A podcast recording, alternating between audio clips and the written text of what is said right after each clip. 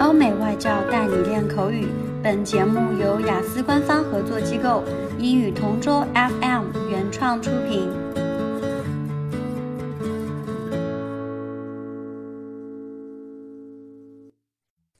Describe a complaint that you made and you were satisfied with the result.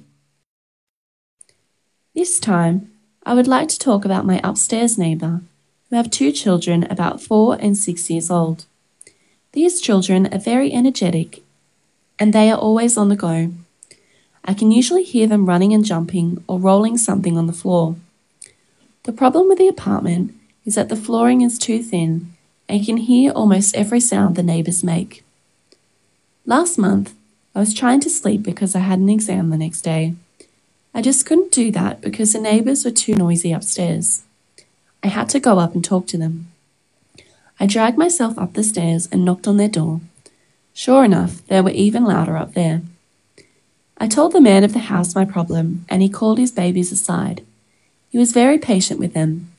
He told me he was sorry and that he would surely do something about that problem. He also told me he would be taking the children to his parents that night so I could sleep, and that he would buy some kind of rubber tiles to lessen the sound. Since then, I had no problem. I could still hear some noise from them, but it was much less. I was so happy that they were understanding people, and we became friendly with each other since then. I sometimes meet them at the elevator, and we usually have friendly chats, even if only in the lift. OK，今天的 Part Two 口语话题到此结束。想要免费获取五到八月雅思口语完整题库和口语素材的小伙伴，可以关注我们微信公众号“英语同桌”，回复关键词“口语题库”就可以啦。